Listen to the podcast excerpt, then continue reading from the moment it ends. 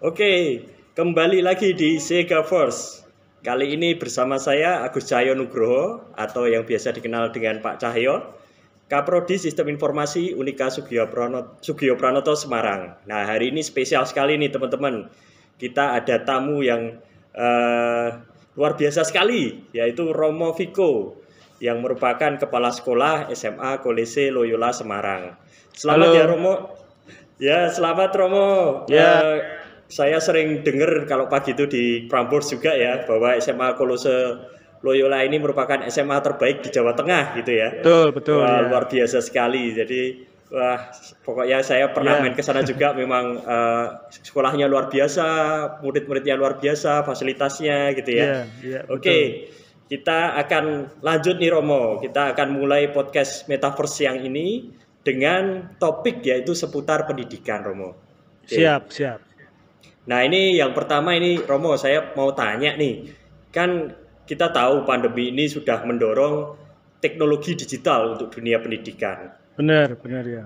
Bahkan kita bisa berada di ruang ini, di ruang metaverse ini karena adanya teknologi. Ya, nah, bagaimana betul. pendapat Romo tentang ini?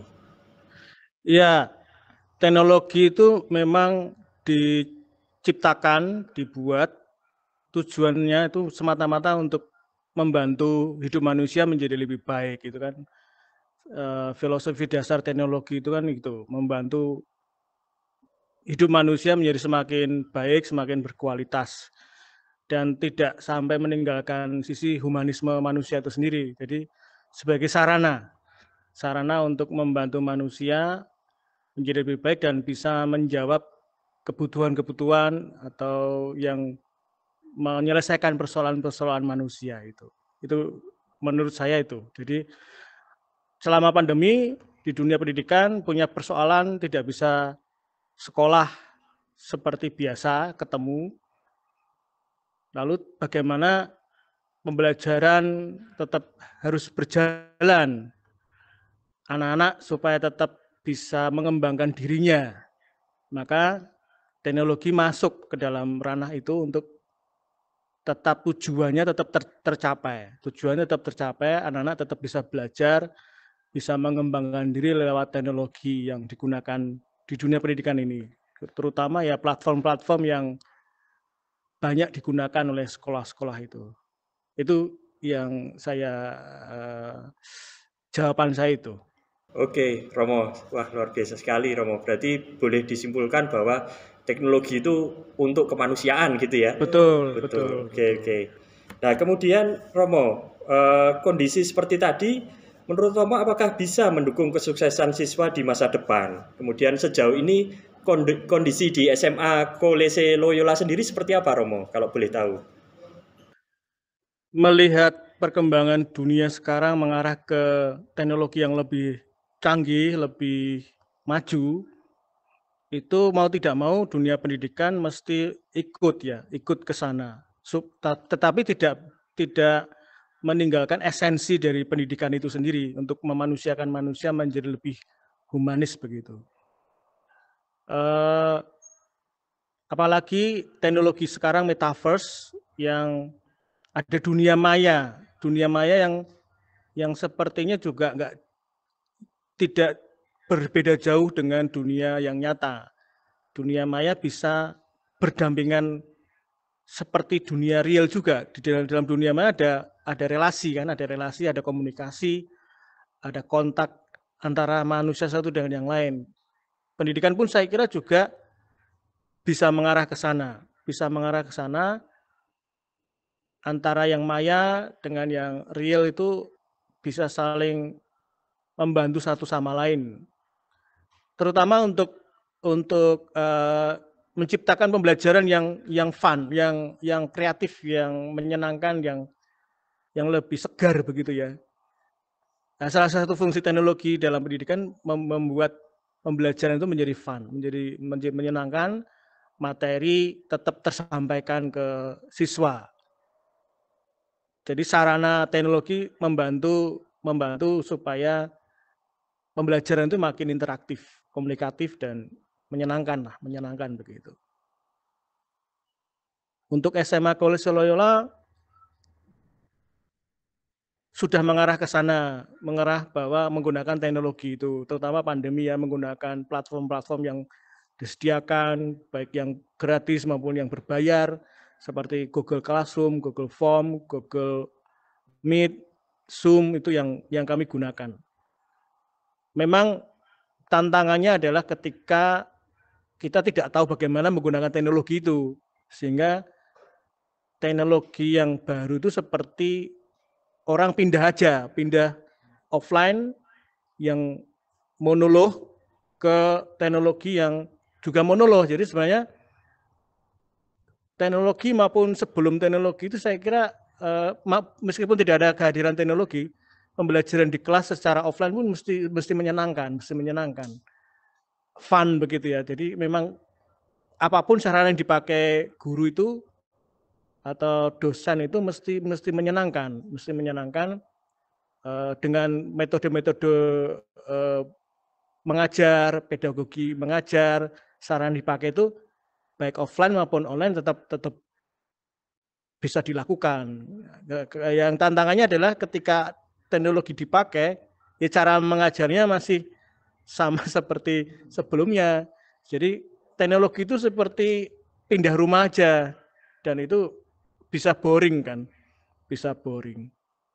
Bahwa di dalam pendidikan guru bisa menggunakan platform-platform yang menyenangkan dan misalnya game, misalnya dengan video, dengan macam-macam yang bisa digunakan untuk menyampaikan materi fun fun learning begitu. Jadi tetap teknologi itu bagus dan tidaknya teknologi tergantung uh, pemakainya, usernya, apakah bisa menggunakan secara kreatif, secara inovatif, dan dan menyenangkan sehingga anak-anak suka, anak-anak suka belajar. Anak-anak zaman sekarang ya, anak zaman sekarang yang uh, gadget minded itu kan perlu ya, perlu para pendidik itu kenal dan tahu know-how menggunakan teknologi itu. Oke. Okay.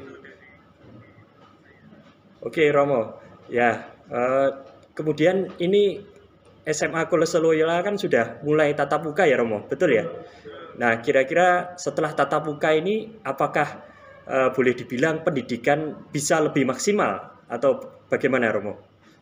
Ya, untuk remaja SMA uh, eh, memang paling efektif itu ketika offline karena di masa remaja itu pembentukan peer group ya, pembentukan kelompok-kelompok begitu. Maka yang namanya tatap muka itu menjadi sebuah keniscayaan. Mereka bisa berjumpa kawan satu kelas, kawan satu angkatan, Bapak Ibu guru, itu lebih menyenangkan daripada online. Itu yang paling enggak dirasakan anak-anak ketika mereka dari sekolah menyatakan 100% offline, ada kegembiraan baik orang tua maupun anak-anak. Kegembiranya mereka bisa ketemu langsung. Memang bagaimana ya, dunia maya itu membantu, tetapi untuk pembentukan karakter, pembentukan uh, kelompok ya, kelompok afeksi itu memang bersentuhan langsung tatap muka begitu. Maka memang uh, saya masih mencari-cari apakah dunia apa sarana maya ini bisa juga sampai ke level afeksi yang dalam gitu ya. Memang kelemahannya kalau saya lihat di uh, teknologi metaverse ini faktor yang kurang itu sentuhan begitu ya, bersentuhan. Saya mengamati juga sudah mulai ada teknologi yang tangan pun bisa punya sensasi menyentuh barang-barang begitu ya. Itu kan bagaimana uh, teknologi itu bisa sampai sama seperti pengalaman real. Itu itu tugas uh, penemu-penemu atau pencipta itu pengalaman maya sama dengan pengalaman nyata itu kan? Itu yang mau dikejar ke sana. Itu pasti akan punya saya nggak tahu ke depannya bagaimana apakah itu bisa tercapai ya. Tetapi yang namanya pengalaman nyata ketemu fisik tinggi badannya kan ternyata ketika masuk loh ini ternyata pendek ya. Ternyata tinggi ternyata dia uh, ya ukuran tubuh itu paling yang pertama dilihat tuh ternyata bugurnya itu kecil gitu ya.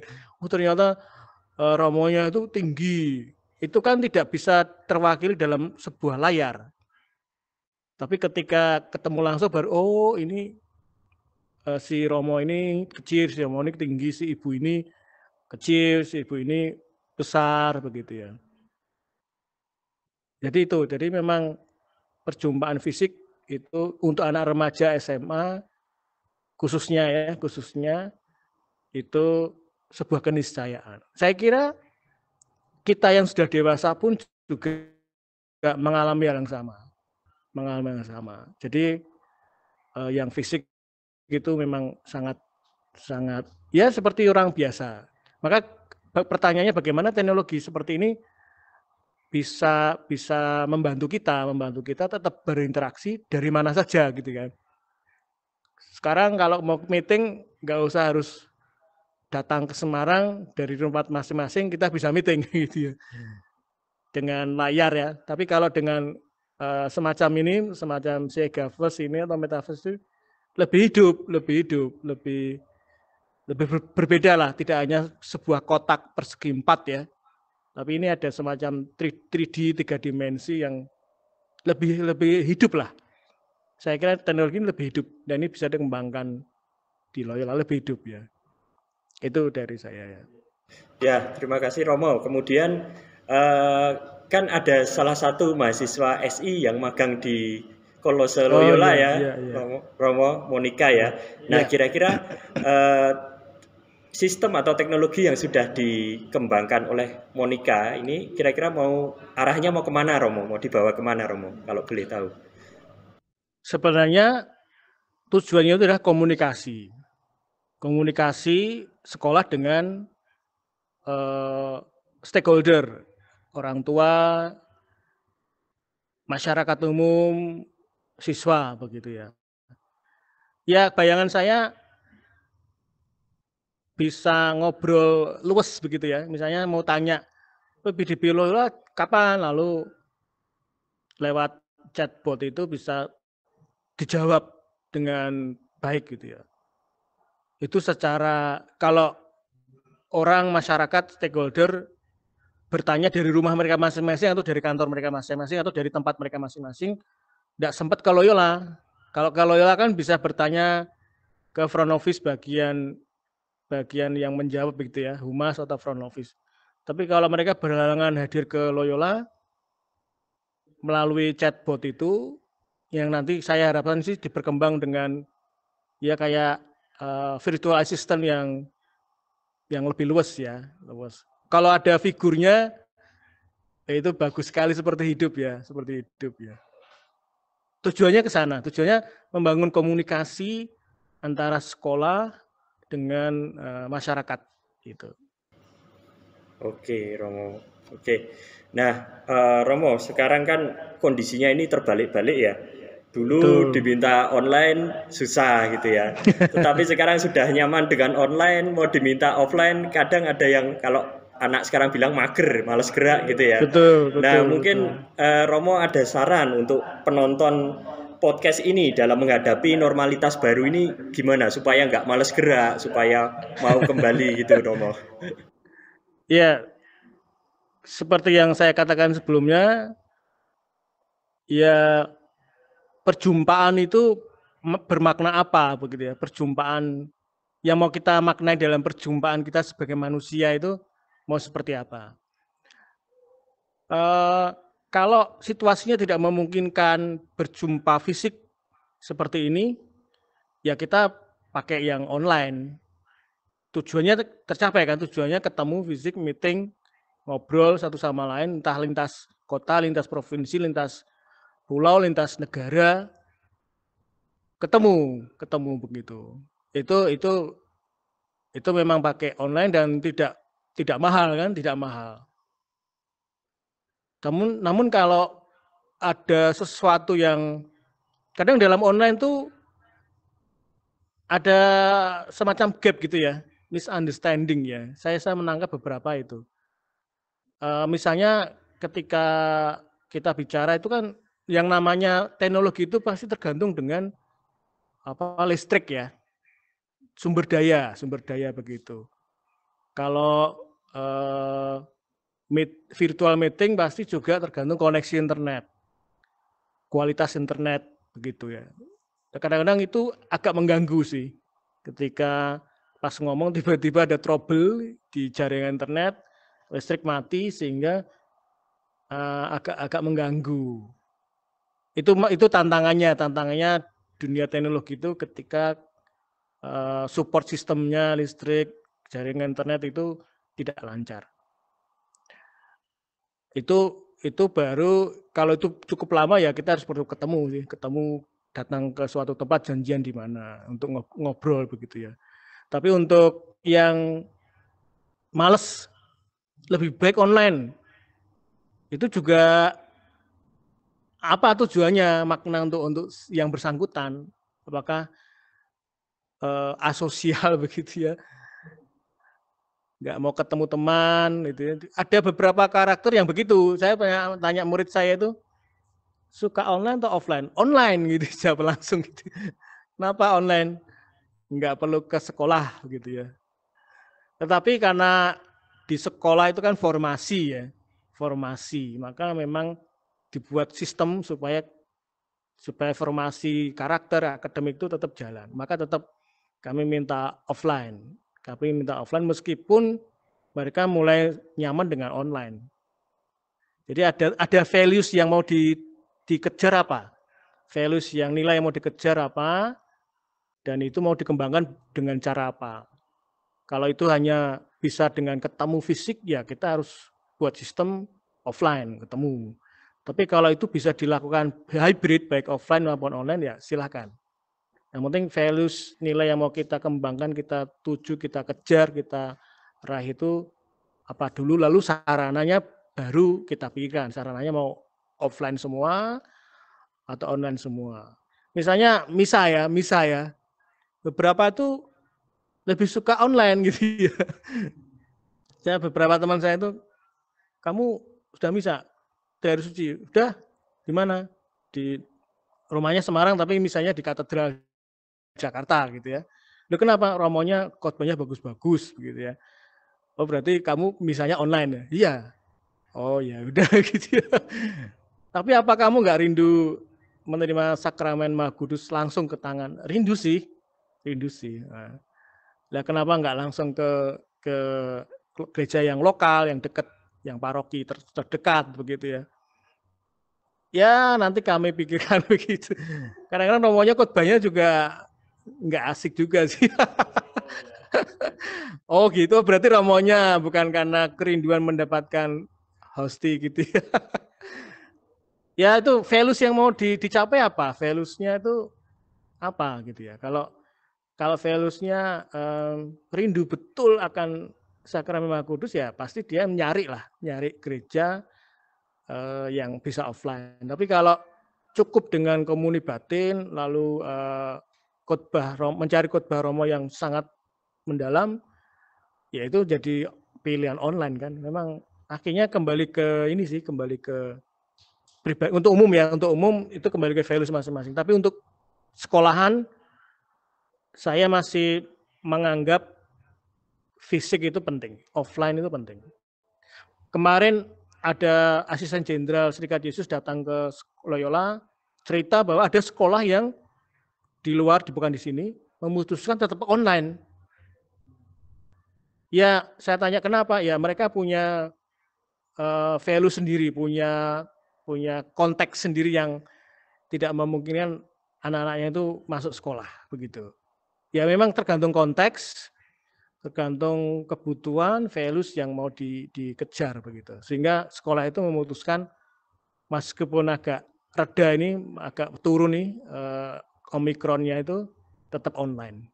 Jadi saya jawaban saya itu tergantung values yang mau dikembangkan eh, kita itu itu jawaban saya ya.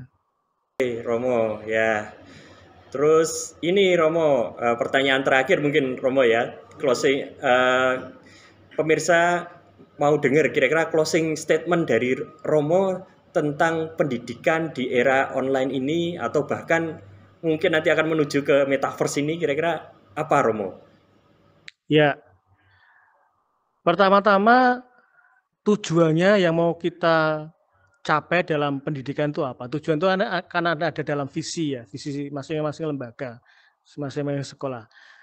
Visi itu perlu di breakdown bagaimana kita mencapai visi itu. Misalnya Loyola punya 4C ya, kompeten, conscience, compassion, dan komitmen. Bagaimana 4, 4C ini mau di, di, diterapkan, dikejar, di, dihidupi, lalu baru mikir sarananya. Karena sarananya sudah mengarahkan ya teknologi pendidikan, maka kita bisa gunakan itu. Bisa gunakan sarana-sarana yang kita anggap efektif untuk mencapai tujuan-tujuan itu. Jadi pertama tetapkan tujuan dulu, baru kita mikir sarana apa yang mau kita pakai. Sarananya ya bisa uh, teknologi digital seperti metaverse ini kita kita juga bisa pakai untuk misalnya podcast ya. Podcast kan bisa mengembangkan kepercayaan diri anak-anak, uh, compassion, komitmen untuk untuk ngomong tentang satu hal, lalu maknanya apa, refleksinya apa, itu bisa ditonton oleh banyak banyak orang kan gitu ya dengan teknologi dan itu menyenangkan, menyenangkan. Jadi kita bisa memilih sarana yang bisa membawa kita pada tujuan-tujuan yang mau kita capai begitu. Itu uh, closing statement saya. terima kasih Romo, luar biasa sekali ya. Uh, saya mewakili program studi sistem informasi mengucapkan terima kasih sebesar-besarnya untuk Romo Viko sudah meluangkan waktunya untuk podcast bersama di siang ini Romo. Sukses sama-sama terima kasih dan sehat selalu buat Romo dan juga sukses untuk SMA Kolose Loyola. Terima kasih Romo, selamat siang, sampai ketemu lagi Romo. Terima kasih, selamat siang. Salam sehat, salam sejahtera untuk kita semua.